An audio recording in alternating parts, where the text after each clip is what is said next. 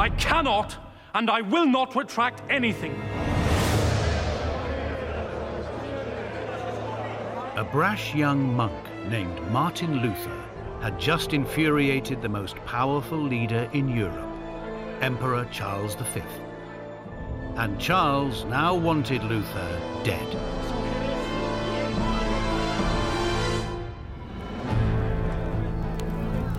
Luther had no army to shield him. Instead, he had a different kind of protection popular support. Thanks to the recent invention of the printing press, Luther's protest against the church had transformed him into Europe's first celebrity. The very fact that we're still talking about it 500 years after the fact says that Luther was onto something. Burning Luther's writings would not stop the inevitable showdown of the old against the new, the medieval versus the modern. His notoriety made him a figure you couldn't just dismiss or get rid of. Getting rid of Martin Luther would now preoccupy the most powerful people on earth for decades. The stage was set for one of the biggest battles of the millennium, featuring a boisterous, media savvy monk against the Emperor, the Pope, even Henry VIII. The origin of the conflict flowed from a deceptively simple question, a riddle of sorts, that Luther had wrestled with for years. The question goes like this Am I a good person?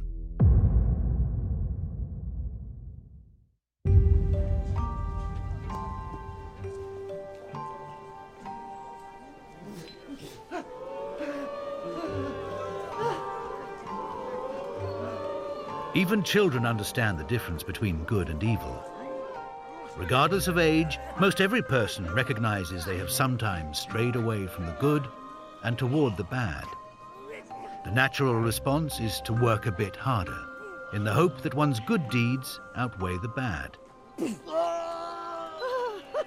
It follows that if there is a heaven, most people assume they'll get in, because they believe they've been good enough to earn whatever reward is out there. Martin Luther did not.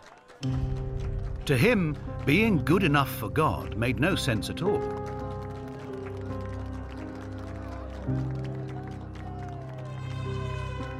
Instead, his conscience would convict him as an unworthy sinner. His conscience was still constantly troubling him because he viewed Jesus as a judge, not as a savior. What was his struggle?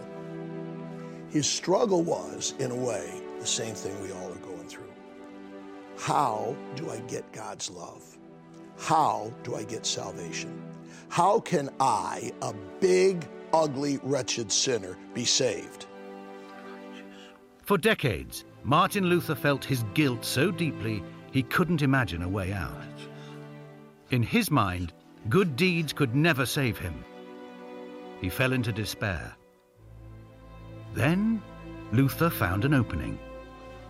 An idea so unexpected, so revolutionary, it would upend the church and reframe history going forward.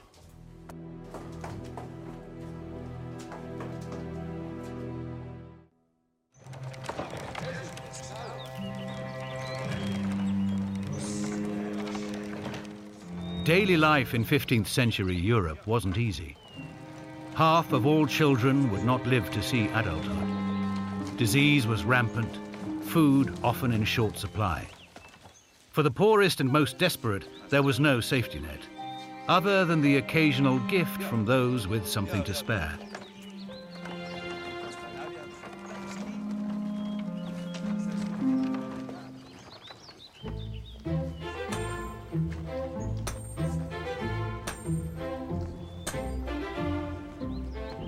Life was slightly better in the city of Mansfeld, thanks to a thriving copper industry, where a manager named Hans Luther was moving up the ranks. Hans came to realize he'd need a solution to the constant stream of legal arguments that slowed his operation. In the early 1490s, he saw the answer in his son, Martin. grooming him for a university education with an eye toward a career as a lawyer. There were conflicts, frequent conflicts between the miners and the smelters. And I think Luther's father found it would be helpful to have a lawyer in the family to help resolve some of those kinds of problems. By his early 20s, Martin Luther had fulfilled his father's expectations to the letter, earning bachelor's and master's degrees in record time.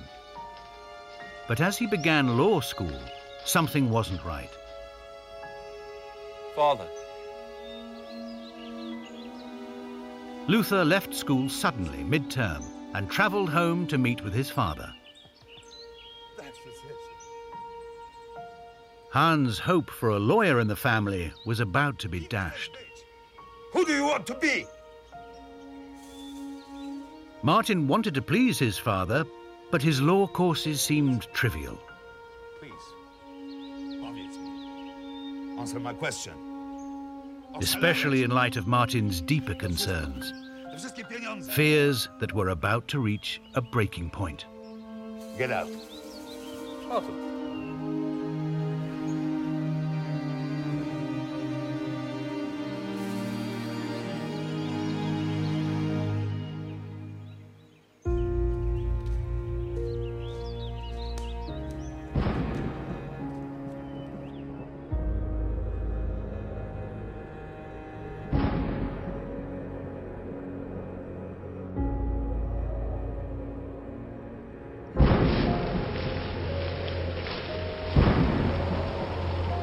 Like most people of the era, Luther saw acts of nature as acts of God.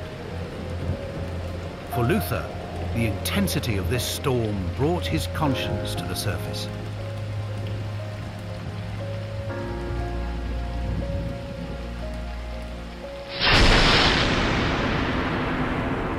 And when the thunderstorm came and the lightning struck, he was shocked into thinking, What am I going to do before God?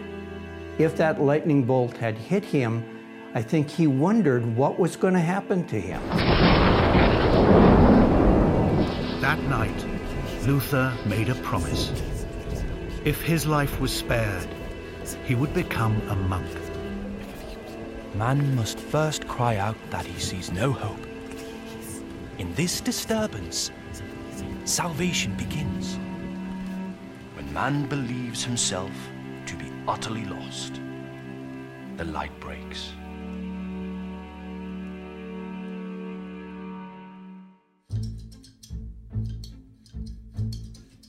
Within days, Luther arrived at an Augustinian monastery, casting off law school and all the expectations of his father.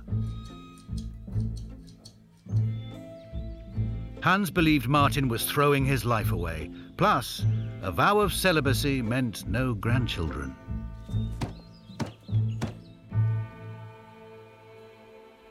The decision to become a monk wasn't likely a spur of the moment choice.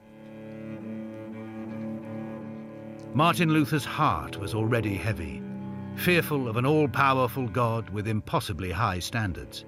And that crushed him. That just crushed him.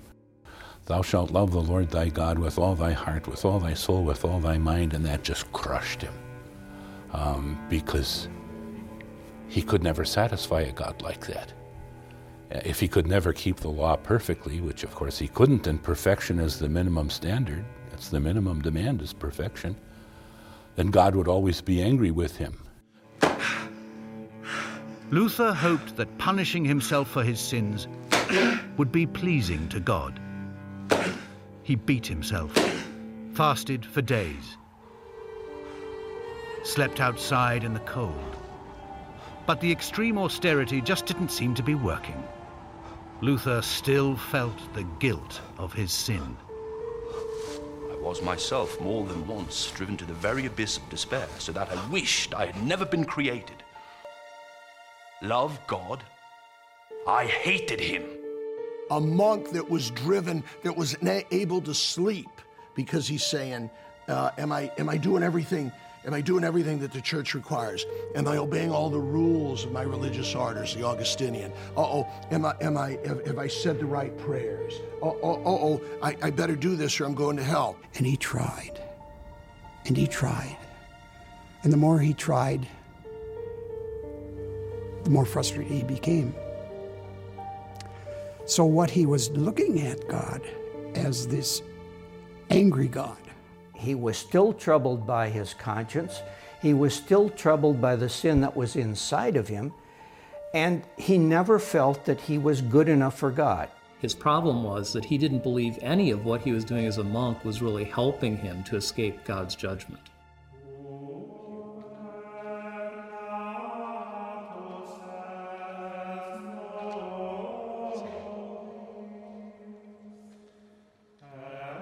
Luther's supervisor and friend, Johann von Staupitz, understood that the Church's rite of confession was designed to bring relief to those burdened with guilt, forgiveness for every kind of sin.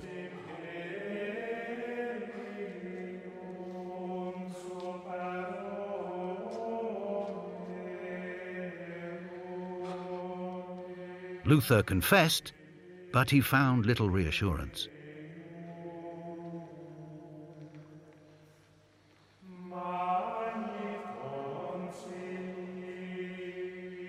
While some monks might make their confession in a few minutes, Luther could go on and on for hours. It is not I! Fearful that even one unconfessed sin might be his undoing. When Luther would be in the pangs of despair, Staupitz is the one who would say, Luther, you need to learn to know God. We have accounts of him leaving the confessional uh, after several hours of pedantically cataloguing everything he'd done wrong, and then him going straight back in again because he'd forgotten something. One has to feel sorry, I think, for the person he was confessing to. It was a, a full time job.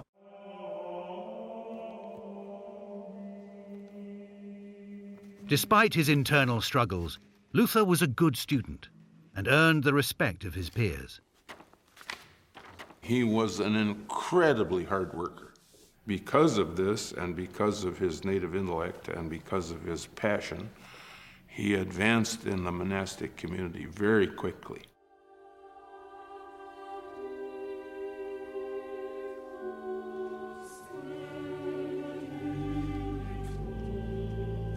After two years of preparation, Luther was ordained, celebrating his first Mass in 1507.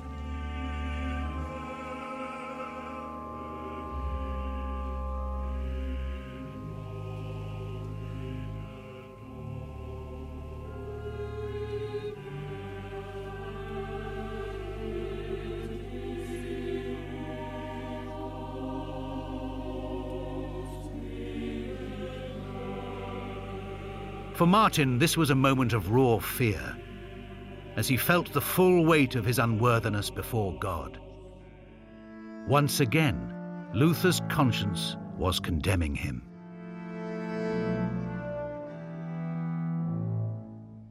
Who am I that I should lift up mine eyes or raise my hands to the divine majesty? And shall I, a miserable little pygmy, say, I want this, I ask for that. For I am dust and ashes and full of sin, and I am speaking to the living, eternal, and the true God. As a priest, Luther believed he had now reached his highest calling. Luther's father wasn't so sure, wondering if Martin's call to the monastery came not from God, but from the devil.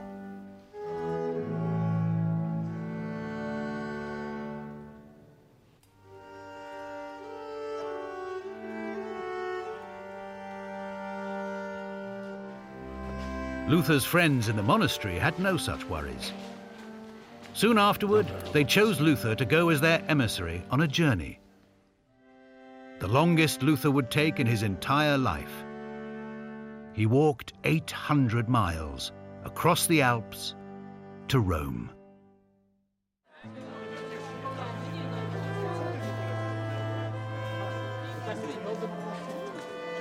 Rome was the seat of the Catholic Church, and Luther expected a deeply reverent city, reflecting wise and pious leaders. What he got instead was disillusionment. No one in Rome seemed to take God very seriously. The depravity here in the church's holy city led Luther to wonder if anything the church had told him was true. Where God builds a church, the devil puts a chapel. Of course, the brothels and the alcohol abuse and the beggars. He's outraged by what he sees, but so's everyone else. There was a lot of sort of open jesting, almost mockery about the church in Italy that, that would not have been common in Germany. The problem was that once he was in Rome and he started saying masses, he realized that he was the one who was pious and devout, and the Italian priests were not. They continued to urge him, go faster, go faster. And he wanted to take time and to spend time in getting things right. The Italian priests, eh, this was a business to them. After returning from Rome, Luther's distress grew. Staupitz long believed the best way to relieve Luther's angst was to keep the young monk busy. He'd previously persuaded Luther to earn a doctorate in theology. Staupitz also knew that Luther was the person who was who had a mind for learning and theology, and he, he basically forced Luther into getting this doctorate. Luther protested, uh, did not want to do that. Now a new challenge. Staupitz arranged a position for Luther in the faculty of the new university in Wittenberg.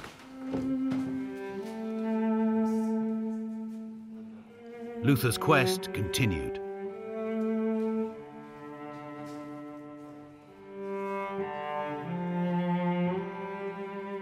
He leads me beside still waters. He restores my soul. Um, you at, at, at the back, what does this mean?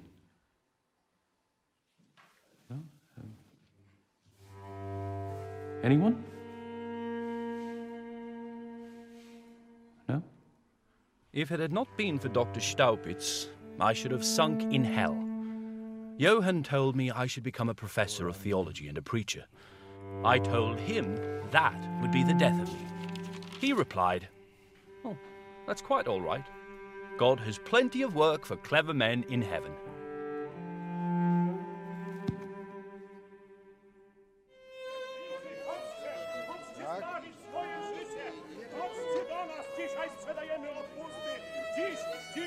The city of Wittenberg was something of a backwater, and the university wasn't well known.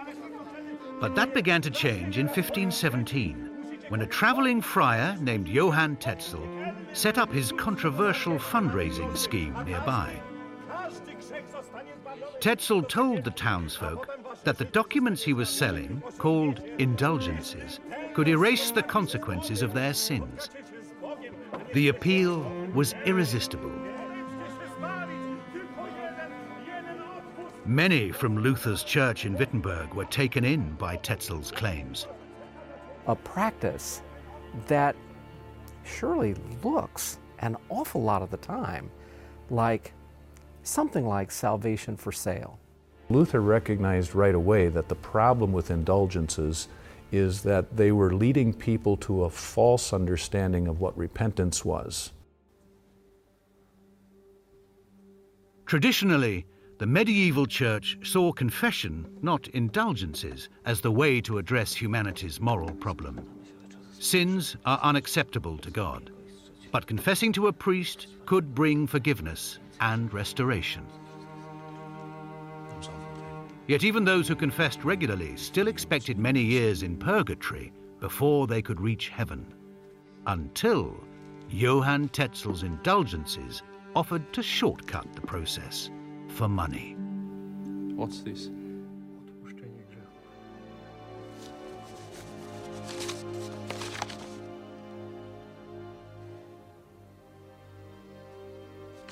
This is extortion. A scheme completely opposed to religion. Its only intent is profit for unprincipled men. I think he saw a great dishonesty with it, uh, that you were fleecing people, people who were already struggling. The corruption was not just a local problem. The tentacles stretched all the way back to Rome. One of the external reasons and contributing factors to the success of the Protestant Reformation, everybody knows, was namely the, the corruption at the time of the Catholic Church, which we can't deny. St. Peter's Basilica in Rome. In 1517, it had not yet been built. There were plans, but the work was stalled because Pope Leo X didn't have the funds. He's engaged in trying to kind of update buildings in, in the city of Rome itself to transform it into a, lo- a nicer place to live. Uh, so he needs money. Funds were raised through the sale of indulgences. And no one sold them more aggressively than Johann Tetzel. As an unabashed salesman, Tetzel was unmatched. He'd tell peasants that their dead relatives were screaming in pain in purgatory, begging for relief, which a simple coin could provide. Tetzel was a self promoter from start to finish. I mean, this guy was just a, I mean, a fake, right to the bottom. They would persuade uh, poor peasants to give their last coins to get mother out of purgatory, this sort of thing. Well, uh, Luther had a perfect fit over this. He thought it was a sham, uh, that they were given the impression, at least, that their sins were forgiven, the slate was wiped clean, when in fact nothing could have been farther from the truth. Uh, they were spending their money for something that was false. From Luther's perspective, the sale of indulgences was leading people away from God. Before long, all the churches, palaces, walls, and bridges of Rome will be built out of our money. Why doesn't the Pope build St. Peter's out of his own money? Hmm? He is richer than Croesus. He would do better to sell the basilica and give the money to the poor people who are being fleeced by these hawkers of indulgences.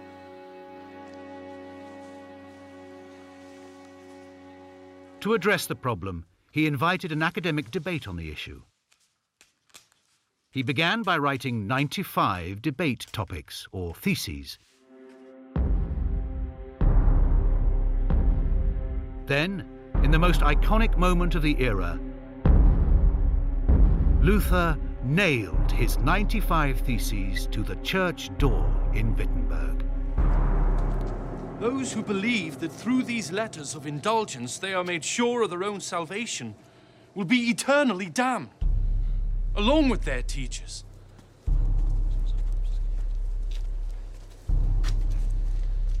I think when Luther went to the door of the castle church and nailed the theses on the door, nobody paid any attention.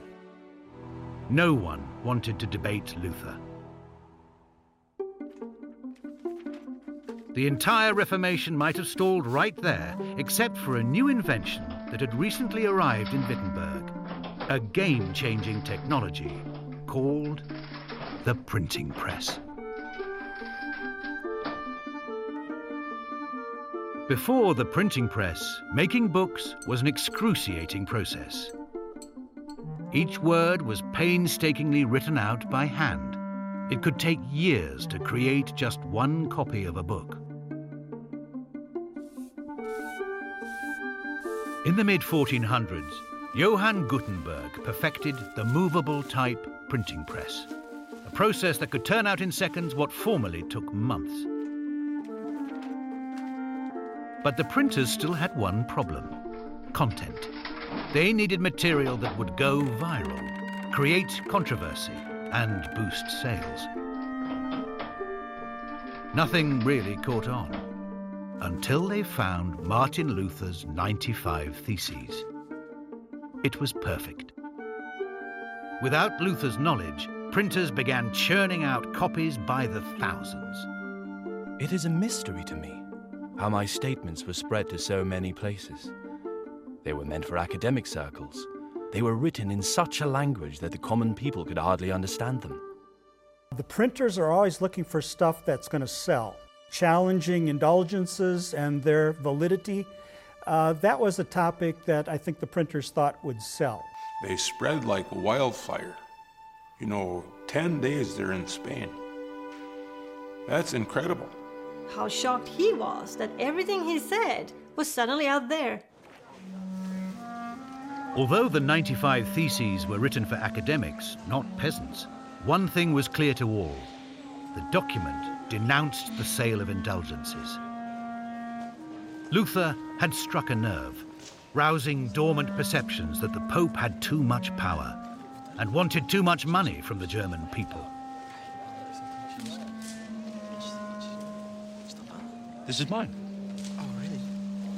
Where did you get these? It's everywhere. At first, Luther was unaware his ideas were propagating. These have been printed. It soon became clear he was something of a celebrity. The author of an accidental bestseller, a work that boldly proclaimed the corruption on everyone's mind. There was this suspicion that the, that the whole thing uh, was, uh, was a kind of spiritual con. It was a matter of Luther, as it were, simply lighting the tinder that was already there, and the thing blew. He draws this picture and he says, I see them in uh, Rome now drinking their fine Italian wines and laughing about the stupid beer drinking Germans whose tax money is paid for it all. When a copy of the 95 Theses reached Pope Leo X, he dismissed it, thinking Luther was a minor player who posed little threat to the Catholic Church. It would rank among the biggest miscalculations in church history. When Leo first heard of the 95 Theses, some say that he said, Oh, this is just a drunken monk in Germany. And he'll feel differently about it the next day. Despite the newfound attention, Martin Luther had no desire to start a revolution in 1517. He thought the 95 Theses would help the Catholic Church, not divide it. It was never Luther's intent to separate from the Roman Catholic Church, yet it's when his beliefs and the truths that he was teaching were rejected by the Catholic Church. That's when the split happened. It wasn't by Luther's choice. Avoid those who search for your soul in a money bag. In his sermons and writings, Luther continued to critique what he saw as fixable errors in church practice. Suppose you say, then I will never again buy an indulgence. I reply, good. My will, desire, plea, and counsel are that no one buy an indulgence. Let the lazy and sleepy Christians buy indulgences. You run from them. Some now want to call me a heretic. I consider such blathering no big deal, especially since the only ones doing this have darkened minds and have never even smelled a Bible. Before long, the heretic label began to stick. Luther assumed that when Tetzel's corrupt sale of indulgences was brought to the Pope's attention, the Church would take corrective action. But unlike modern popes, Leo wasn't overly concerned with the details of theology. In this era, popes focused more on political matters. They're chosen because they will be effective administrators of a giant, wealthy, complicated institution.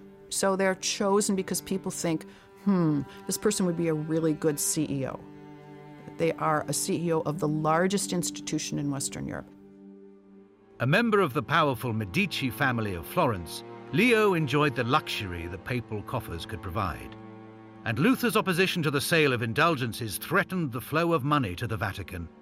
When Luther posted his 95 Theses, it struck at Leo's money stream. The indulgences were the stream of money that came to Rome to finance all that uh, Leo did. Uh, and when the 95 Theses were posted, that was one of the threats of those uh, theses. Leo wanted Luther brought to Rome for trial. But the extradition was blocked by Luther's powerful prince, Frederick the Wise of Saxony, who wanted to protect his star professor. If he had been sent to Rome, uh, we may have never heard of Luther again. Luther would now be questioned on German soil in the city of Augsburg. Now, I must die. What a disgrace I will be to my parents. Luther's questioner was Cardinal Cajetan, one of the most skilled theologians of the era.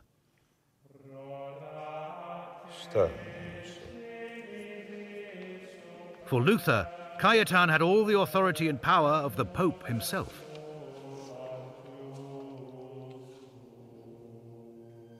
And he once described it as kind of the bad cop. He's trying to break him, kind of bring the big man in, bring the interrogator in, and sort of break Luther if you can. But when Cajetan asked Luther to retract his statements about indulgences, Martin would not. Cajetan produced the official papal pronouncements that allowed for the sale of indulgences. Ah, yes. You said that the merits of Christ are a treasure. This says that he acquired a treasure. To be and to acquire do not mean the same thing. Do not think we Germans are ignorant of grammar. Luther then grounded his position in an even more outrageous statement. His Holiness abuses Scripture. I deny that he is above Scripture. Cajetan was appalled by Luther's blatant contempt for papal authority and his rudeness. Cajetan is not a clear Christian thinker. He is about as fit to deal with this situation as a donkey is to play the harp. Take it back, recant. No discussion, just you recant. And Luther says, wait a minute, no. Uh, you know, that, that strikes us as being rude, perhaps, but Luther is, is frustrated by uh, the inability, the seeming inability to get uh, people to talk to him. Luther's friends believed his scandalous statements put him in grave danger. They persuaded him to escape the city, slipping past the guards, scurrying back to the relative safety of Wittenberg. A more cautious man might have laid low, but Luther did the opposite, agreeing to a very public debate in the city of Leipzig. The event captured the popular imagination like a heavyweight prize fight. Between rounds, there was even a jester to entertain the crowd.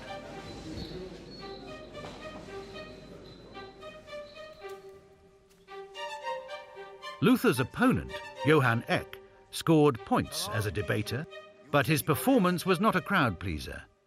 Many saw Eck as vain, seeking only to enhance his reputation. Luther, in contrast, knew exactly how to connect with his listeners.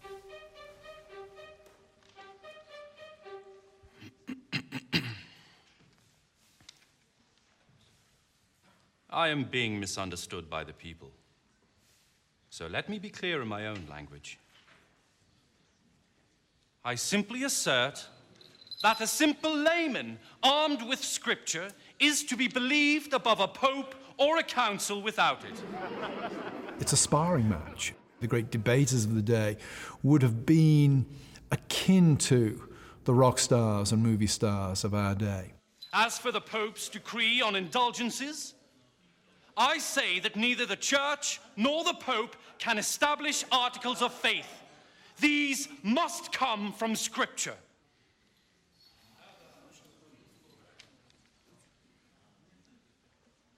God once spoke through the mouth of a donkey. I will tell you straight what I think. I am a Christian theologian. I want to believe freely and be a slave to the authority of no one, whether council, university, or pope. One thing was clear Luther had rejected the Pope and the Church as the ultimate source of authority. Instead, he hangs everything on the Bible. At the time, Luther, I think, is sort of astounded that he finds himself saying this, but later on, he actually gives Eck credit for, in a sense, helping him to see the implications of his own ideas more clearly. There were a number of issues that Eck brought up in that debate which Luther had not thought through. And it forced him now to, to begin to wrestle with some of the issues uh, that he was being attacked on. Luther's rejection of the Pope's authority remains the central difference between Protestants and Catholics to this day. Pope Leo wasn't happy about Luther's statements, but he measured his response, hoping to stay on the good side of Luther's prince and protector, Frederick the Wise. Frederick had something Leo desperately wanted influence on the choice of the next emperor. In the early 1500s, Germany didn't exist as a nation. The German people lived in a patchwork of separate fiefdoms, free cities, and principalities.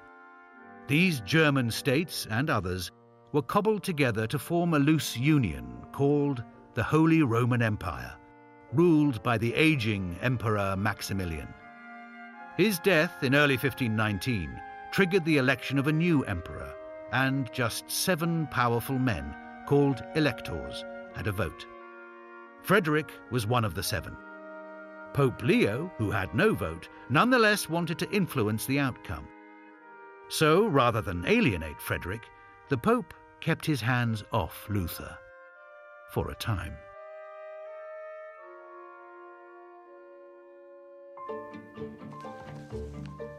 As part of the arrangement, Luther agreed to stay quiet. He tried.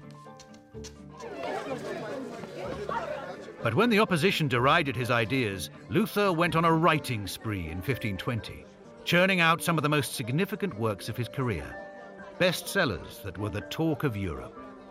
The first, titled To the Christian Nobility of the German Nation, laid out Luther's ideas for church reform and addressed a particular injustice that Luther found disturbing and unchristian. The Catholic Church had long considered priests, monks, and nuns as having a higher calling than regular Christians. To Luther, this was all wrong. He saw the Bible leveling the playing field. Priests, bishops, or popes are not superior to other Christians. A cobbler, a smith, a farmer, each has the work of his trade, like priests and bishops, and every one must benefit and serve every other. Your vocation, my vocation, everybody else's vocation is the same in terms of uh, acceptance to God. And I have a responsibility then as a mother, a father, a laborer, a scholar, to do my best for the society in which I live. And so Luther's views on this were radical. They revolutionized society. He often made the point that somebody doing the simplest job, whether it was a milkmaid or a farmer, uh, was serving God just as effectively and just as commendably as a priest who was overseeing a worship service. He said the, uh, the farmer out in the field pitching dung is doing a greater work for God than the monk in a monastery praying for his own salvation. Luther is the one who has said it is the attitude with which you pursue your calling that makes it godly and holy, not the calling itself. Luther's assertion that, in God's eyes, peasants were on equal footing with monks and priests was radical. Soon, commoners demanded more from their princes, and many monasteries emptied out, their purpose no longer clear. It was the kind of message the public was ready to hear, and Luther, the writer, knew just how to grab their attention. The printers sold every copy of the treatise they could print. Luther's fame grew. No copyright laws, so people would buy a copy and then they'd reproduce it which was exactly what Luther wanted. Uh, he, he did not receive any commissions or anything like that. He just wanted to get the material into print. There's a freshness to Martin Luther's writings that's unmistakable, a very fun and interesting uh, writer to read. That kind of social media savvy uh, was something that got Luther a, a great hearing and became you know, one of the most published men in Europe at the time. In his other writings in 1520, Luther attacked the supremacy of the Pope and challenged the Catholic view of the sacraments. In 1520, uh, Luther didn't have an editor, and he didn't edit his own works either. Um, he wrote as he thought, as he was working through a problem in response to an attack, in response to a question. He also uh, had a great sense of humor and didn't mind being provocative and loved to argue and debate and trade barbs and sometimes uh, at a level of coarseness that would not be allowed in university discourse today, arguing and debating with his Catholic opponents. But uh, he was never dull. You may have disagreed with him, but he was never dull. Luther fueled the controversy by using especially extreme language. Moderation was nearly impossible for him. He saw himself engaged in an epic struggle for souls, a battle that called for strong words, not polite talk. You are murderers, traitors, liars, the very scum of all the most evil people on earth. You are full of all the worst devils in hell, so full that you can do nothing but vomit, and out come devils. It was quite common on all sides of the Reformation debates to make personal attacks on your opponents and to say absolutely awful things about them and their mother and all sorts of other relatives. At times, he does uh, get a little carried away and he does uh, attack people personally. And, uh, you know, he, he's sorry for that. Uh, but uh, in, in the heat of battle, you sometimes say things that maybe you later regret. But he doesn't regret what he's been saying about God's Word. I beg you, blow your nose a bit and make your head lighter and the brain clearer. He knew regular, ordinary people's life, and he, he retained a sort of uh, charming earthiness. Some people call, would call it profane, but I think that that just kept him uh, hooked into real people and real people's lives. By now, Luther's understanding of the relationship between God and people was coming into focus. The central question Luther was answering is one that nearly everyone asks What makes me a good person? A righteous person in God's eyes? He went to the monastery because he wanted to be good. He wanted to match the requirements that the Roman Catholic Church thought uh, he should match. But he encountered in his own life his inability to do what needed to be done to appease God. Luther had long been tortured by his feelings of unworthiness, tormented by the guilt of his failings, that even his devotion as a monk could not remove. The righteous will live by faith. I had conceived a burning desire to understand what Paul meant in his letter to the Romans.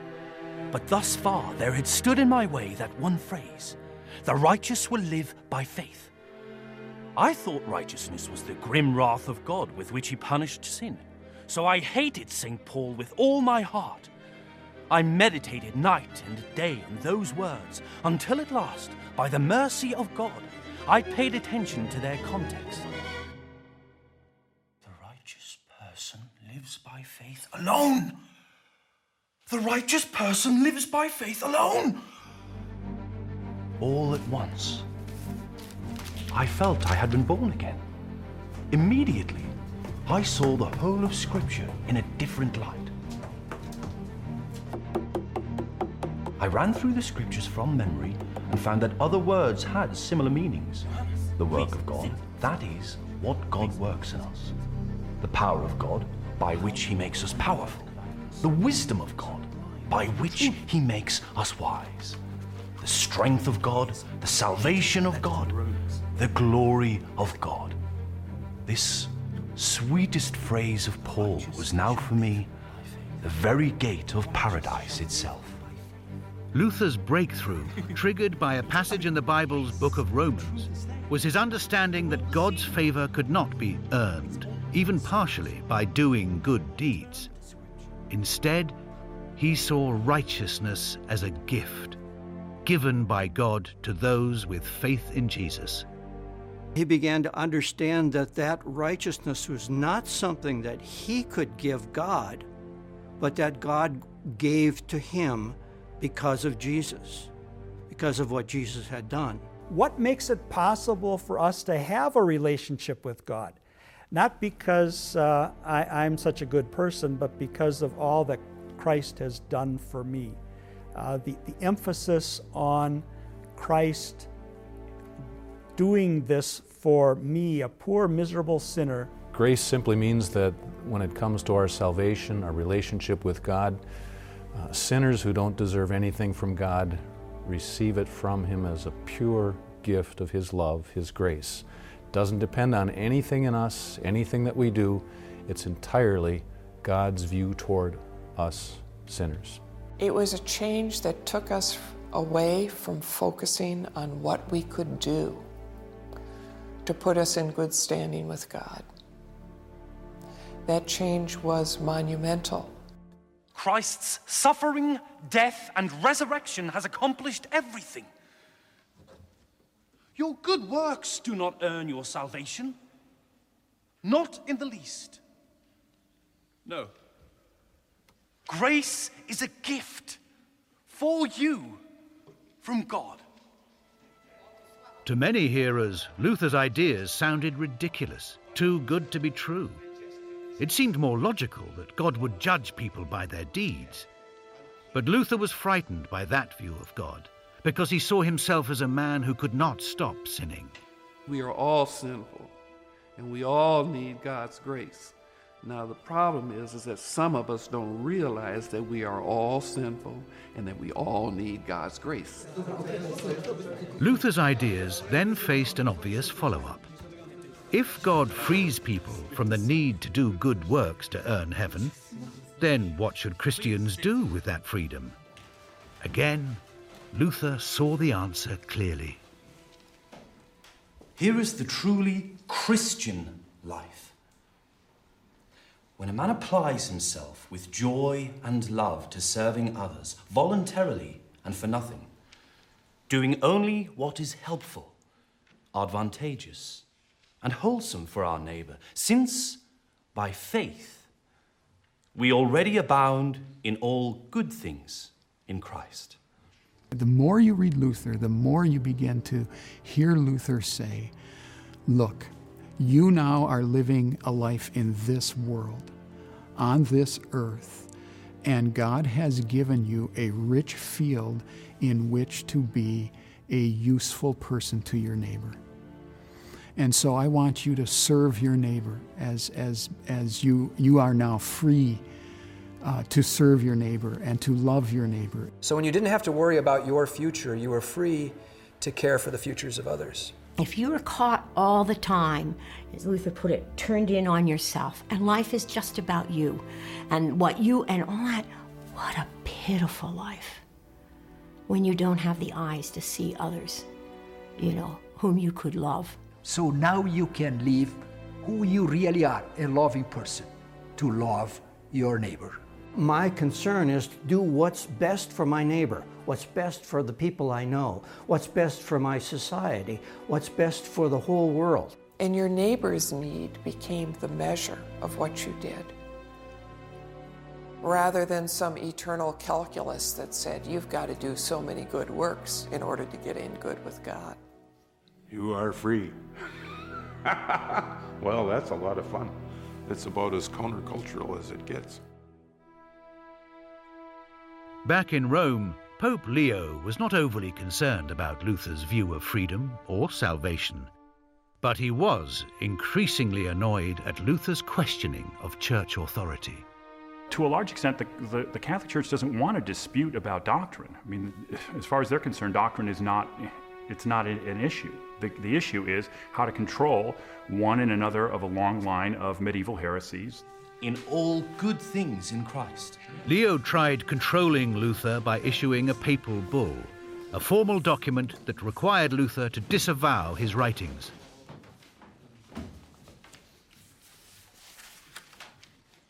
Luther jest heretykiem.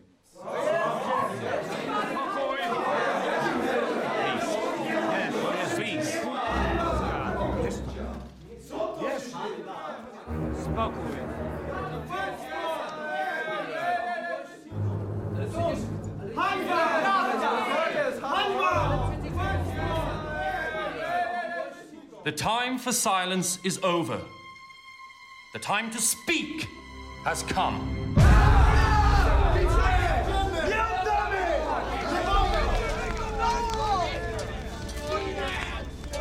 The delivery of the papal bull stirred up unrest among Luther's supporters. Luther himself took his boldest step yet, burning the bull. It is better that I should die a thousand times than I should retract one syllable of the condemned articles. As they excommunicated me for the sacrilege of heresy, so I excommunicate them in the name of the sacred truth of God. Christ will judge whose excommunication will stand. Amen.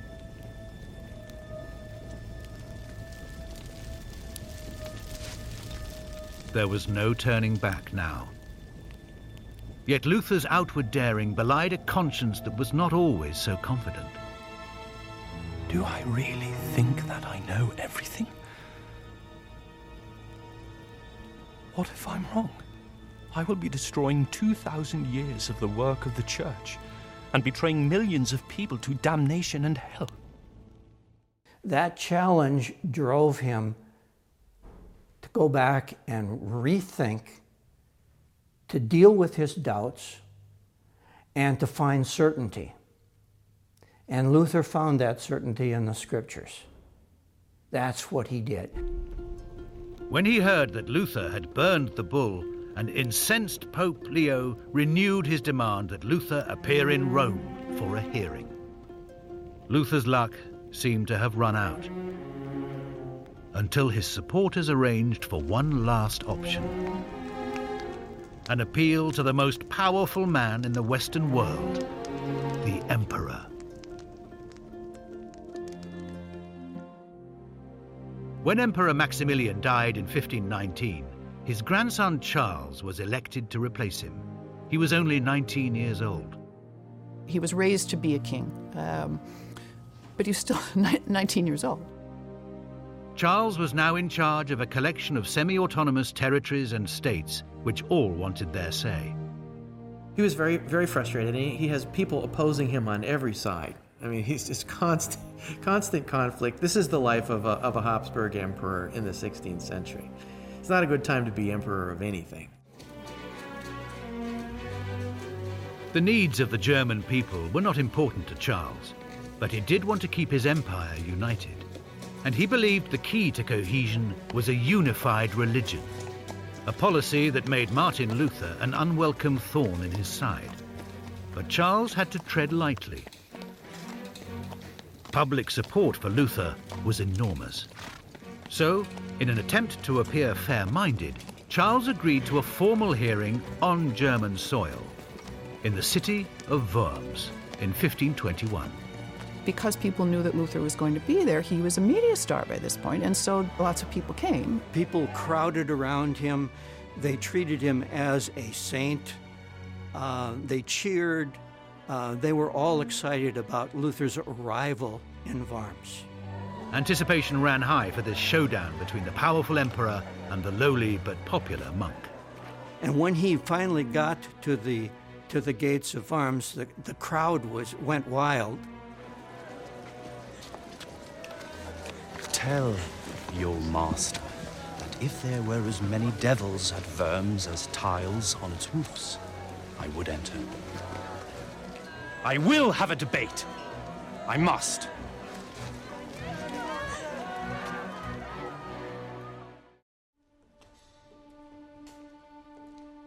As he approached the hearing, the gravity of the situation began to sink in. Many assumed Luther would be burned at the stake before the day was over. Burning at the stake, it's terror violence exercised by the state in order to maintain social control. And it's very powerful, um, very disturbing. In the center of the room was a collection of books written by Luther. He was asked to disavow all his writings, to publicly retract his statements, and so spare himself.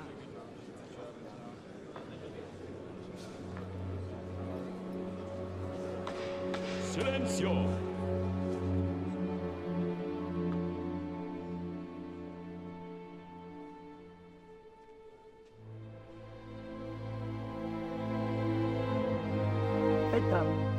Te oto książki są twoje?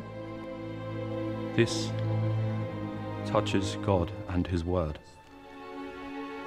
This affects the salvation of souls. Of this, Christ said, He who denies me before men, him will I deny before my Father. To say too little or too much would be dangerous. I beg you, give me time to think it over.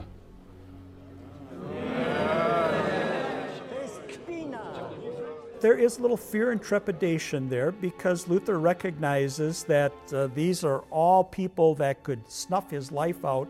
This might be it for him. So, yeah, he's, he's very nervous about what might happen here. Everybody else pretty much understood that Luther was either to recant or die. Luther was granted the night to think it over. Dreadful is the world. Behold, how its mouth opens to swallow me up. And how small my faith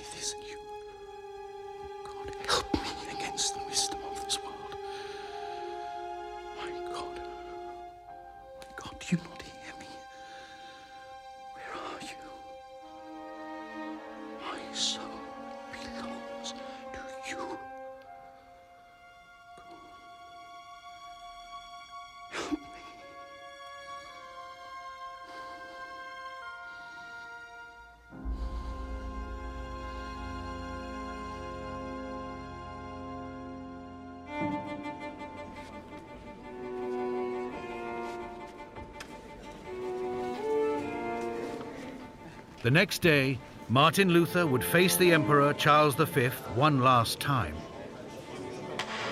Silenzio!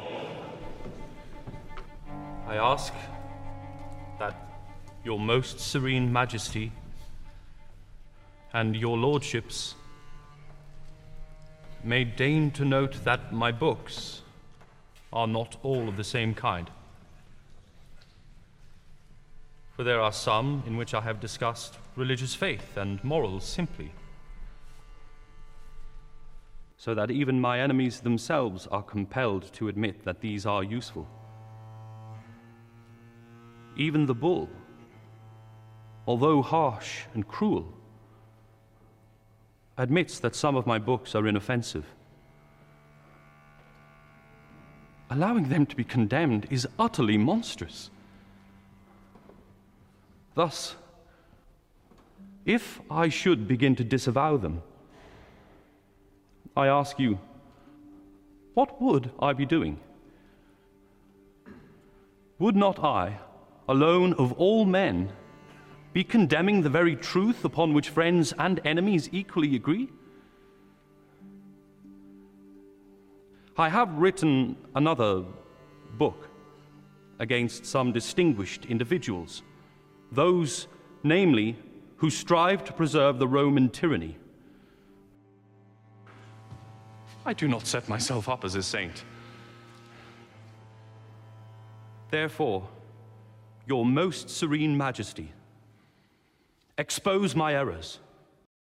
Overthrow them by the writings of the prophets and the evangelists. If I am shown my errors, I will be the first to throw my books on the fire. Luther was still deflecting the question, frustrating his questioner, who finally asked Luther for a simple, straight answer.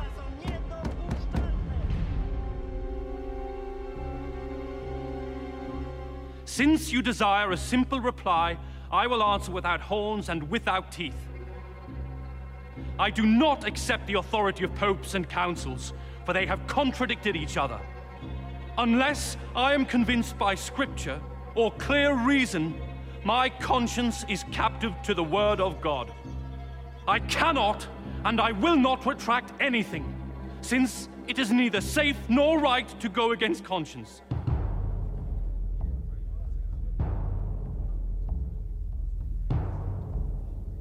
May God help. Amen.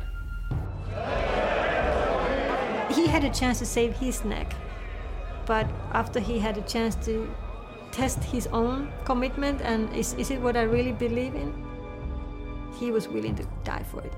And he never changed from that.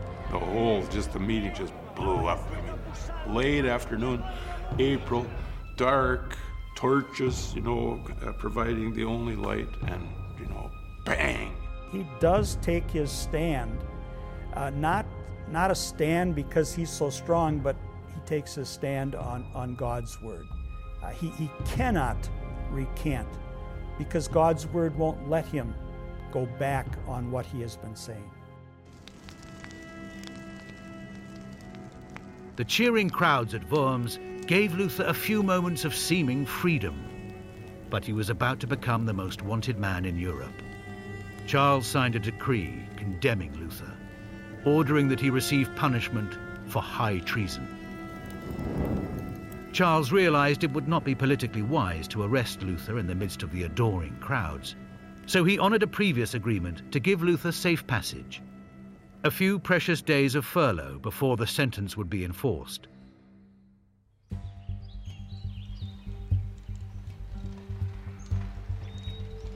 Luther took the opportunity to head for home, but he never made it.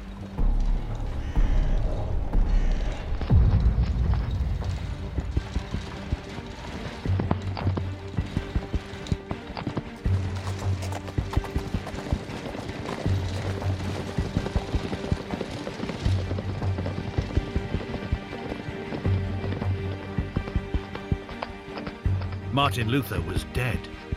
That's what most Germans assumed when they heard about the kidnapping. But the event was an elaborate ruse, staged by Frederick the Wise to ensure Luther's safety.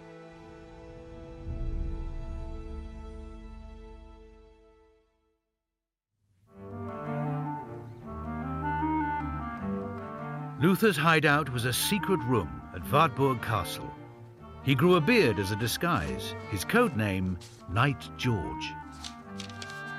He even signed some of his letters, uh, not with his real name, but with another name, uh, to try and keep people kind of off balance so they couldn't find him.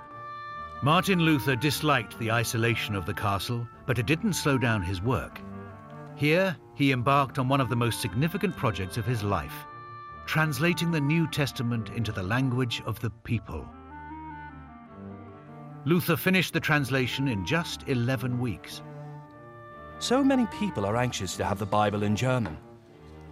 I wish this book could be in every language and dwell in the hearts and minds of all.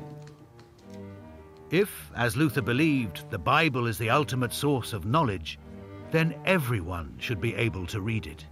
He was a master at the German language. And so he tried to write for the common person, the common German peasant. He translated the Bible into German. He said so every plowboy could read God's Word. Joseph is speaking to Mary in the most beautiful German you can possibly imagine. this is a dramatic shift that takes place at this particular time, a shift that takes place that, that uh, reverberates down into our own world. We pick up Bibles, you can go to any bookstore and get them. It was different back in those days. The translation was an immense success that would unite the German tongue for the next 500 years. To translate, we must listen to the mother in the home, the children on the street, the common man in the marketplace. We must be guided by their language, the way they speak, and do our translating accordingly. I sometimes searched and inquired about a single word for three or four weeks. If anyone does not like my translations, well, they can ignore them. Luther's translation, really more than anything else, unified the various German idioms or, or branches of German that were out there into a unified German language that we know it today. Luther never received any money from the printers who published his Bible or any of his best selling works. Even a small royalty would have made him rich, given that he wrote nearly a quarter of all the books sold in Europe. But Luther wasn't worried about any loss of income, because he quickly grasped the power of the press to spread ideas, and that's what mattered to him. The interesting thing is how quickly Luther said, I can get my ideas across if I just make friends with the printers. He paid great attention to what fonts the printers would use. He was very careful to make sure that his books looked as beautiful as he wanted them to look in order to have an impact. When you think of, of Martin Luther, you can't just think of him as a church reformer. He was also the first living best selling author. He brings these theological, biblical, sometimes abstract things down to earth, and he is almost like he transports himself right there in those biblical texts, and he takes the reader with him. Luther's exile at Wartburg Castle went on for months. He began to hear stories of how the movement he started was veering off course.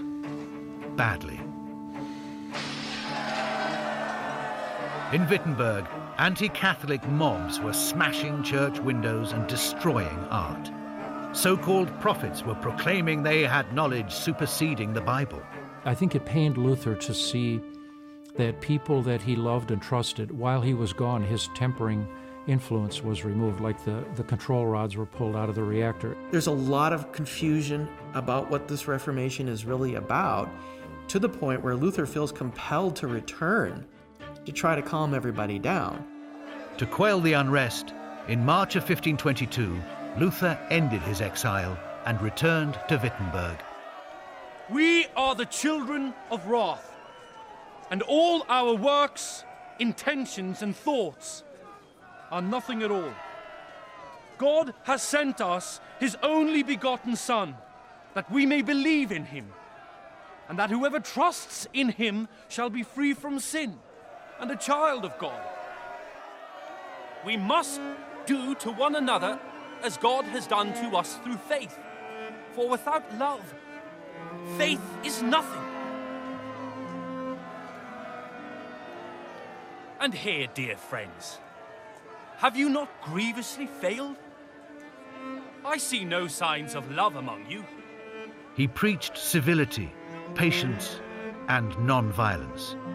Order returned for a time. He came back to Wittenberg and then started that series of, of sermons where he said, Look, we do not force people uh, to believe what we believe, and we do not inflict harm on other people because they believe differently. By the time that that series of sermons is done, uh, everything has been calmed down. Instead of a revolution, we're back to reformation uh, in, in the church. In early 1523, Martin Luther received a secret letter from nine nuns hoping to escape their convent. In most German territories, this would be simple. But these nuns lived in the staunchly Catholic land of Duke George. Anyone who helped them leave faced a penalty of death. Luther devised a covert operation. A local merchant would bring the normal delivery of pickled herring to the nuns' cloister. But when he left, the empty wagon wouldn't be empty at all. The plan worked perfectly. But then Luther had a new problem what to do with a wagon load of young women who had no means of support. In time, he would find suitable homes, or husbands, for all but one. The holdout, Katharina von Bora, didn't like the arrangements Luther would make for her, eventually rejecting several marriage proposals. But she was willing to marry Luther. By this point, Luther was 41 years old and getting pressured by his friends to find a wife. Luther's friends kind of say, well, how about her? And so he thinks, hmm, well, okay. And they convince him that she would be a good person to become his wife. Luther had a number of other possible matches for Kate, and uh, she refused them. And finally, in frustration, he has Amsdorf go and ask her, he's not brave enough to do it himself, has Amsdorf go and ask her, Well, who would you marry? And, and she says, Well, either you, Dr. Nicholas, or Dr. Luther. Martin finally agreed to marry Katharina, although it wasn't because of any romantic feelings, at least not at first. Luther explained that the reason he married was to please his father and to spite the Pope. Over time, Martin came to love Katie dearly. She was intelligent, resourceful, and savvy with finances in ways that Martin was not. We remember her as Catherine von Bora and not Mrs. Martin Luther for a reason. She stood on her own. She didn't belong to anybody. To be married to somebody as um, gruff and bold as Luther could be, uh, she had to kind of match him. Katie managed orchards, brewed beer, slaughtered pigs, and gave birth to six children. At any given time, the Luther home, a former monastery, housed more than a dozen guests. Katie managed it all skillfully. He would sort of turn to her and say, Well, by the way, sweetie, we're going to have 40 extra folks for dinner. Find something for them to eat. She brewed beer, uh, she had a garden, uh, she kept the finances. Luther was, was free with money. Uh, he would give money away, he was very generous. Uh, Catherine understood that you couldn't do that without inflicting some harm and hardship on your own family, and so she tried to curtail some of that.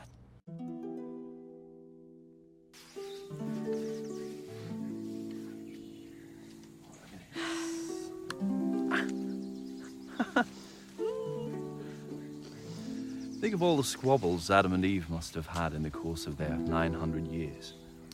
Eve would say, You ate the apple. And Adam would retort, Well, you gave it to me. Thank you. It's impossible to keep peace between husband and wife if they do not overlook each other's faults. I wouldn't give up my Katie for France or for Venice. In an era when it was illegal for a man to will his estate to his wife, Luther did it anyway. So great was his respect for Katharina.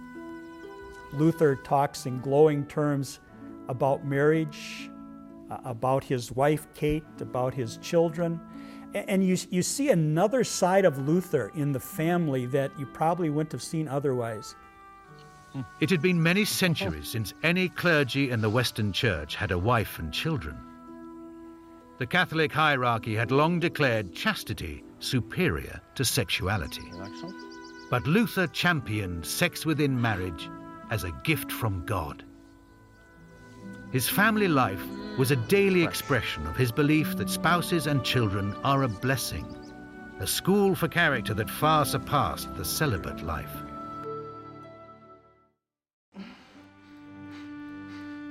In 1527, Luther fell ill. Sickness was no stranger. In the past, he'd suffered debilitating kidney stones, gout, insomnia, dizziness, and ringing in his ears. But the most challenging of all hit hard this year a recurrence of his deep bouts of depression. At times, he would lock himself in his room for days. There's a specific word that he basically coined. It's Anfechtung. That is an attack. Some people translate it as anxiety or something like that. It is spiritual attack. Luther was was depressed for a long period of time, and he just couldn't get out of this this depression. In this, his most severe attack, Luther felt utterly abandoned, full of doubt, alone in the universe, as if God had died.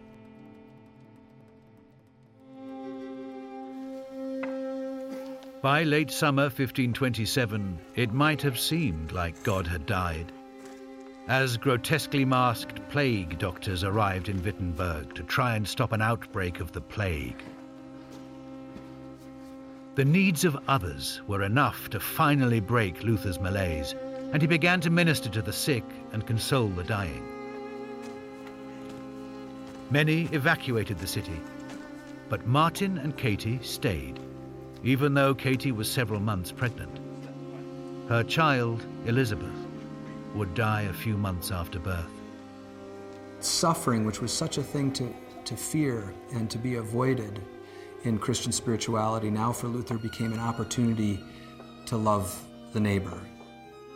Luther's advice during the hard times is to reinterpret those hard moments as occasions for, for beauty and occasions for love. In these most dire times of death and abandonment, Luther wrote his most powerful hymn, A Mighty Fortress.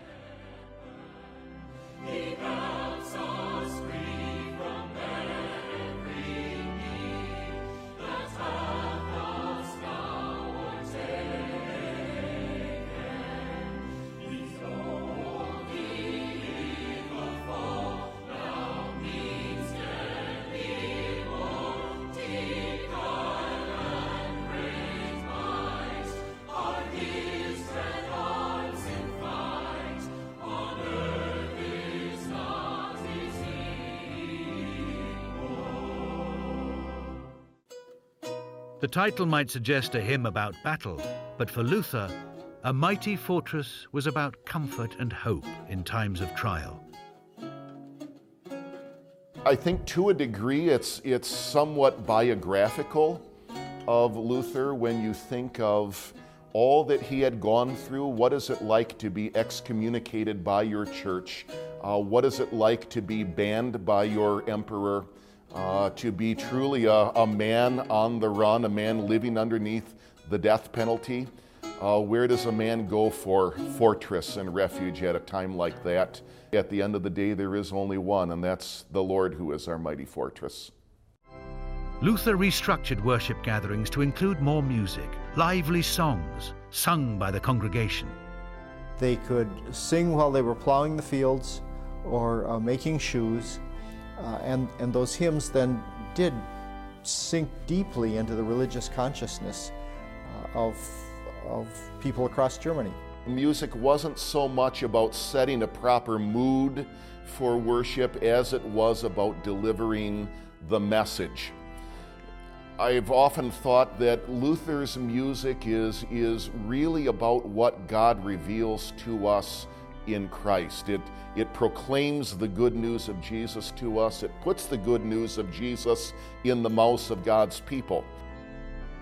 Incorporating more hymns was just one part of Luther's larger strategy to revitalize the church service, or Mass. He advocated the Mass be conducted in German as well as Latin, so that the common people could understand it. And Luther placed new emphasis on the sermon as a method of teaching lay people who had much to learn. Sermons were not a regular part of medieval Catholic worship.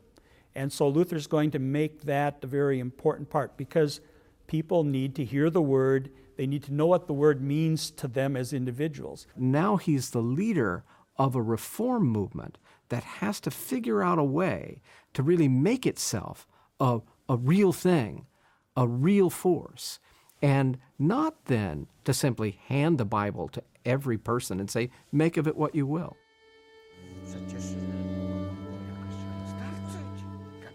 Luther's plan to reform local congregations faced a major setback in 1528 when he visited nearby churches and learned just how poorly trained the priests were. Some didn't even have a Bible. How do you do? Please tell me, how have church has been? How many pastors are altogether incompetent and live like dumb brutes and irrational hogs? The common people have no knowledge whatsoever of Christian doctrine, and yet, now that the gospel has come, they have nicely learned to abuse it like experts. Good God, man! Have you done anything to rectify church attendances? Please, may I see inside? I think Luther initially is, is a bit naive in, in how things are going to play out. What he realized after they went around uh, uh, and visited these churches is that, that nobody really knew anything about the Christian church, or the things that they knew were just strange and odd, including the priests and the pastors were uneducated. And he says, Oh, God, what misery we beheld. The common people know almost nothing of Christ. Some pastors don't even have a Bible. Luther says that many of the priests didn't know the Ten Commandments, didn't know the Apostles' Creed or the Lord's Prayer, if you can imagine that. For God so loved the world, he gave his only Son. Luther thought parents should teach their children about the Ten Commandments, the Lord's Prayer, and other fundamentals of the faith. With his own children, he often turned teaching into a game. Yes. A coin in the correct sleeve meant a reward for the right answer. Who's next? By far the most important of all is namely the command of God, who urges parents so often to instruct their children. Faith or love? Indeed, for what purpose do we older folks exist, other than to care for, instruct, and bring up the young? Have a little something for you. Ta-da! He himself was so capable that he could indeed communicate at the lowest level to children, or he could communicate at the highest level to the, the greatest of theologians. Part of Luther's response was to create an educational tool, a basic textbook of the faith called a catechism. His small catechism is very parallel to what Luther was going for in the revisions of the service. Simple in common words that spoke to everyday people, pure in apt speech uh, that was easily learned, easily memorized, uh, wonderful summaries of God's truth. Long before comic books, Luther understood the power of images to communicate to young people. His catechism was richly illustrated with explanatory woodcuts. Luther tapped artist Lucas Cranach to illustrate the Catechism and many of Luther's other works. New, inexpensive printing methods meant that, for the first time in history, storytelling images could be widely disseminated as a new kind of educational tool, a tool Luther embraced. For example, the very first version of Luther's Small Catechism, published in 1529, was actually published on large sheets of paper. And these were really kind of designed as posters. You could pin them up on a wall, and people could come by and see the pictures and see the message that's conveyed there in the text. In more and more homes across Germany, the sheets of the Catechism hung side by side with images of Luther.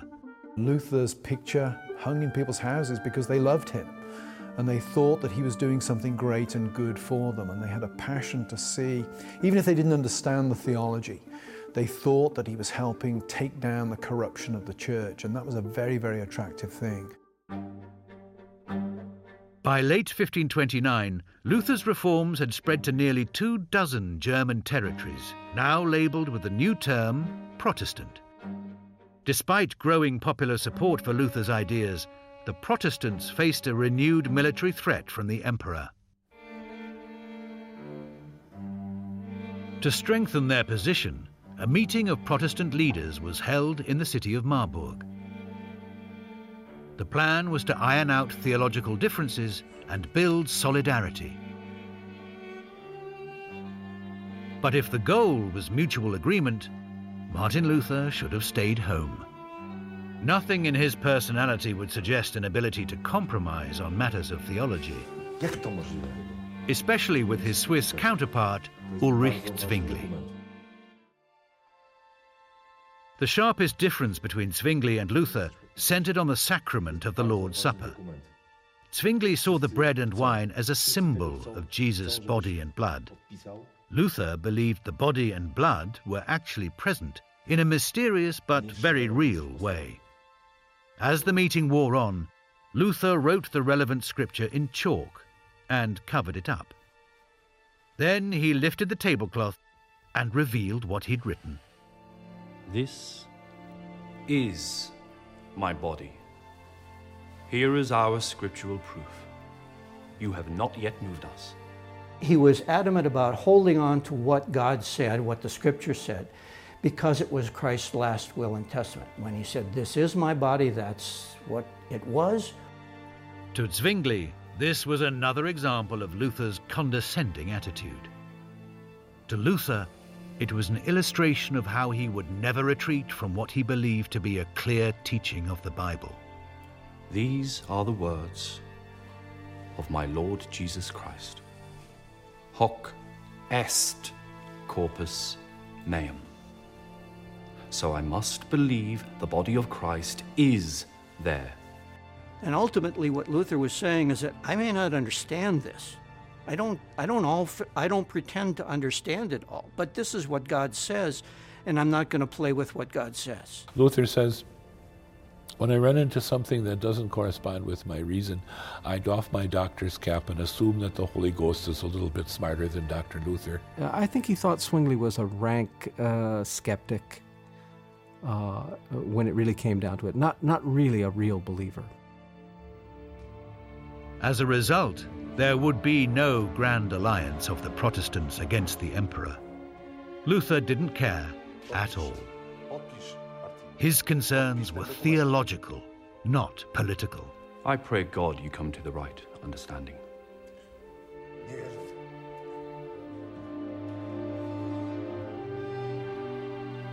That's a tradition dividing disagreement. When they disagree at Marburg in 1529, it's the fountainhead of the, the, the, the still existing distinction between Reformed and, and Lutheran Protestantism. It is the point at which the Lutheran tradition and the Reformed tradition uh, diverge. So today we have Lutheran churches and we have Reformed churches, and they are separate entities. And that separation finds its historical origin in the failure to reach agreement on half a point at the Colloquy of Marburg in 1529. By 1530, Emperor Charles V had a break in his many wars and once again returned to the matter of the territories aligned with Luther, summoning leaders to Augsburg, promising to weigh their opinions. Luther couldn't attend because he was still an outlaw, a condemned heretic in the eyes of the Catholic Church. He got as close as safety would allow, the castle at Coburg, 120 miles away. The event stretched on for months, frustrating Luther as he sat on the sidelines, waiting for updates. He was frustrated, he was impatient. Uh, he was impatient with the communications back and forth. Uh, he was impatient that he didn't get regular letters, the letters he expected to get from them. In Augsburg, the Protestants submitted to Charles a statement of their faith called the Augsburg Confession.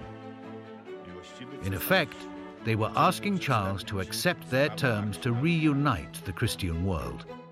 The Augsburg Confession has been identified as a Lutheran confession, and it was given by Lutherans at Augsburg.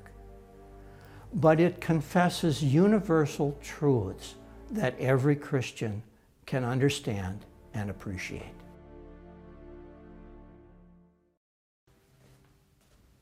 Back at Coburg Castle, Luther's frustration turned to grief when he received a letter announcing the death of his father. My beloved father departed this life at one o'clock on Sunday. This death has cast me into deep mourning. Although it is consoling to me that he fell asleep softly and strong in his faith in Christ, yet his kindness and the memory of his pleasant conversation have caused a deep wound in my heart.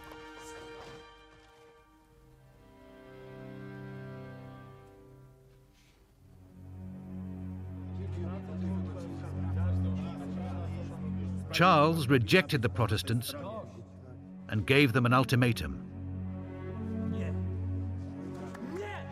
Return to the Catholic Church or face a military invasion. Charles's move backfired badly. His threat solidified the Protestants and led to preparations for war.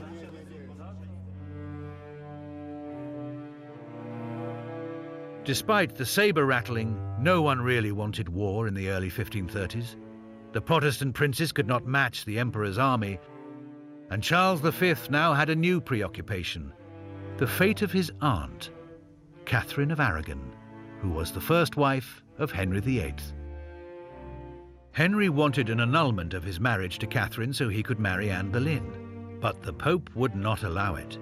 More precisely, it was Catherine's nephew, Emperor Charles V, who was pulling the strings, pressuring the Pope because he wanted to keep the English throne in his family.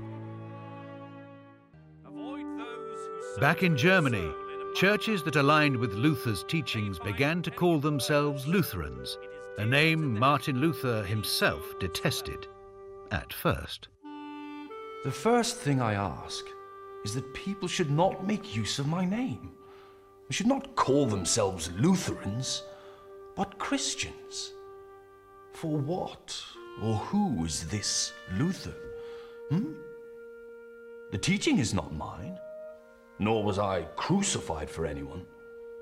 How did I, poor stinking bag of maggots that I am, come to the point where people call the children of Christ by my evil name? I am no one's master, nor do I wish to be. I simply want to share with all men the one common teaching of Christ, who alone is our Lord. But by the 1530s, the movement and the name had become entrenched, bigger than the man himself. And all of a sudden, you're a Lutheran, now you're associated with somebody's name. And that's why it's imperative that we as Lutherans understand who Luther was and what Luther was doing and what his intentions were. Martin Luther didn't age well. Now in his late 50s, his body seemed decades older, as illness after illness took their toll.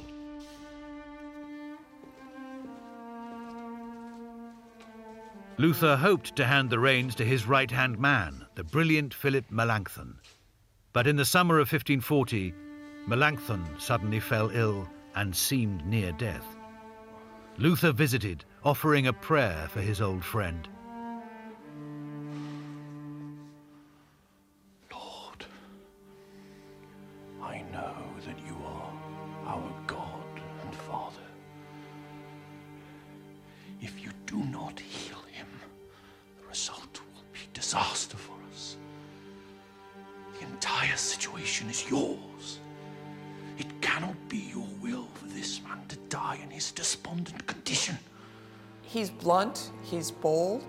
And he doesn't hesitate to talk back to God. He starts in and he prays just as urgently and compellingly, you know. You sent this man to help us, and now he's sick with grief. You better make him well. And, you know, it's not petitioning, he's demanding. Melanchthon recovered, lifting Luther's spirits. But not long after, Luther faced the most devastating emotional blow of his entire life when his 13 year old daughter, Magdalena, fell ill. I mean, when you love a child and something breaks, it's just you can you just see the raggedness of his heart. Raising children taught Luther about patience, love, and now grief. Magdalena would die with her father at her side. I love her very much. But, dear God, if it be your will to take her, I submit to you. I pray God that I and all of us may have such a death, nay, such a life. This is my one petition to the Father of all consolation and mercy. We have all lost in her the most dearest of friends, her bright presence. Her eye, so full of trust, all drew forth our love. Especially as we knew that she shared both our joys and sorrows as if they had been her own. She is our precursor into the regions beyond, where we shall all be gathered on our dismissal from this vale of tears, this corrupt world. Amen. And that event, then, if you read letters that came afterwards, when he's comforting people who lost loved ones or children or wives, he again and again brings up, I know what you're going through. I still think about my Magdalena. I still think and miss her. Like every parent, he felt that rage at what you cannot control and having to submit and endure. But it also forced him to really to see how important the gospel was, that he would see his beloved again, thanks to the resurrection of Jesus. We are all beggars before God.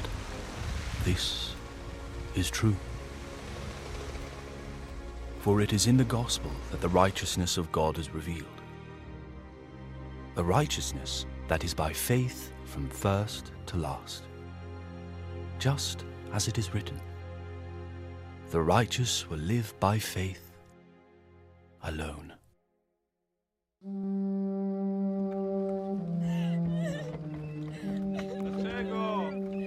On February the 18th, 1546, Martin Luther affirmed his beliefs one last time before passing away. So that he could find the faith to say, um, at the end, do you believe all of these things? Yes, I do. With Luther dead, Charles V finally carried out his long standing threat to send armies into territories loyal to the Reformation. His troops marched on Wittenberg and destroyed the farm Luther had left to his wife. Charles' military victory belied his eventual failure to reunite the empire under a single unified religion.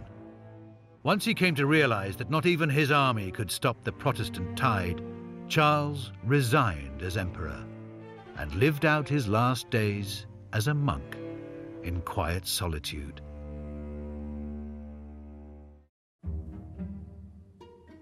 No Protestant church subscribes to everything Luther wrote and said, but his ideas have left an indelible mark on the lives of nearly one billion Protestants today. One of the most important things Luther did was to shift attention back to Christ and what Christ did. And if you have doubts about your status before God, don't look at yourself. Look to Christ. And that shift is a fundamental shift and a, a critical shift for every human being. The main point of the Reformation is that God showed the sinner that righteousness, this right standing before God, is not something that you earn. It's not a condition that God demands you meet, but righteousness is the gift that God gives us because of what Jesus did on the cross for the sinner. He was a biblical theologian, and then we have to understand that we also have to be biblical theologians, not just the trained uh, pastors, but everybody has to be a biblical theologian, and we can be. That means study the scripture. Luther's lasting influence extends far beyond even the church. He unleashed new ways of thinking that continue to profoundly shape the secular world. Christian For example, as a vocal advocate for the education of children, Luther helped pave the way for the now ubiquitous public school system. He saw uh, that teaching people to read, teaching people to write, was good for society. Luther was concerned about educating, in particular, the youth, because he recognized that they were the future of the church. And he runs into a bit of a problem because uh, the people are more interested in what kind of a job are my kids going to have? How much money will they be able to make? You know, materialism is not a 21st century phenomenon. He was always irritated with people who ran a business and decided that they were going to take little Wolfgang right out of school and make him work in the jewelry store, you know. Faith or love? Luther included the need to educate women at a time when no other prominent figures thought that worthwhile. Within the 16th century context, to advocate that all girls should receive a basic education was revolutionary. Luther likely would not have supported the American Revolution, but he inadvertently set in motion cultural changes that led to democracy in America and Europe. He lets the genie out of the bottle in some ways on, on issues that will ultimately bear fruit in, in notions of, of democracy. You cannot even, I think, see the democratic revolutions of the 18th century without taking into account Martin Luther's contribution to it. In medieval times, there was really very little distinction between the government and the church. Both were kind of enmeshed in a joint uh, um, supervision of society. I think Luther was probably the first to really clearly delineate the fact that these two entities, both established by God, have different roles. We're members, we're citizens of two kingdoms. Um, the eternal kingdom of the church, which is concerned with my soul, which is concerned with my life of faith, and the kingdom of the world, in which I am a citizen of this country, that country, this town, that town, so on. I have duties in both kingdoms. He did not see those as competing with one another. They each had a sphere. And while they would, you would seem to have to pick one or the other, Luther embraced both. And he wanted people to be great citizens of their particular region, and he also wanted them to be awesome citizens and subjects of King Jesus. Luther laid the groundwork for Western democracy in one other important way. He was the first to prove the power of the media to amplify the marketplace of ideas and to serve as a check on government. Luther is sort of a media rock star. Uh, he, he recognizes what the technology can do, and he's going to use that technology to the fullest. He's able to communicate to people in a way that not only that they'll listen to, but will move them to action. And I think that's, that's really a gift. Despite his impact, Martin Luther wanted very little to do with politics or secular life. Luther's focus always was the quest for the right relationship between God and people, and how to show love for others in need. I simply taught, preached, and wrote God's word. Otherwise, I did nothing. And while I drank beer with my friends, the word so greatly weakened the papacy that no prince or emperor ever inflicted such losses upon it. But I? I did nothing. The word did everything. He speaks to the very basic universal hunger we have to find our ground of being and a found an orientation that helps us to explain why am I here, where am I going, and that all then has an impact on how we actually live in this world. The millions of words Luther wrote, taught, and preached all boil down to one idea. The breakthrough in understanding that changed his life, summarized in just two words God forgives and a forgiven person wants to help others. These were the words young Martin Luther desperately needed to hear. The idea he most wanted to tell others. 500 years later, he still is.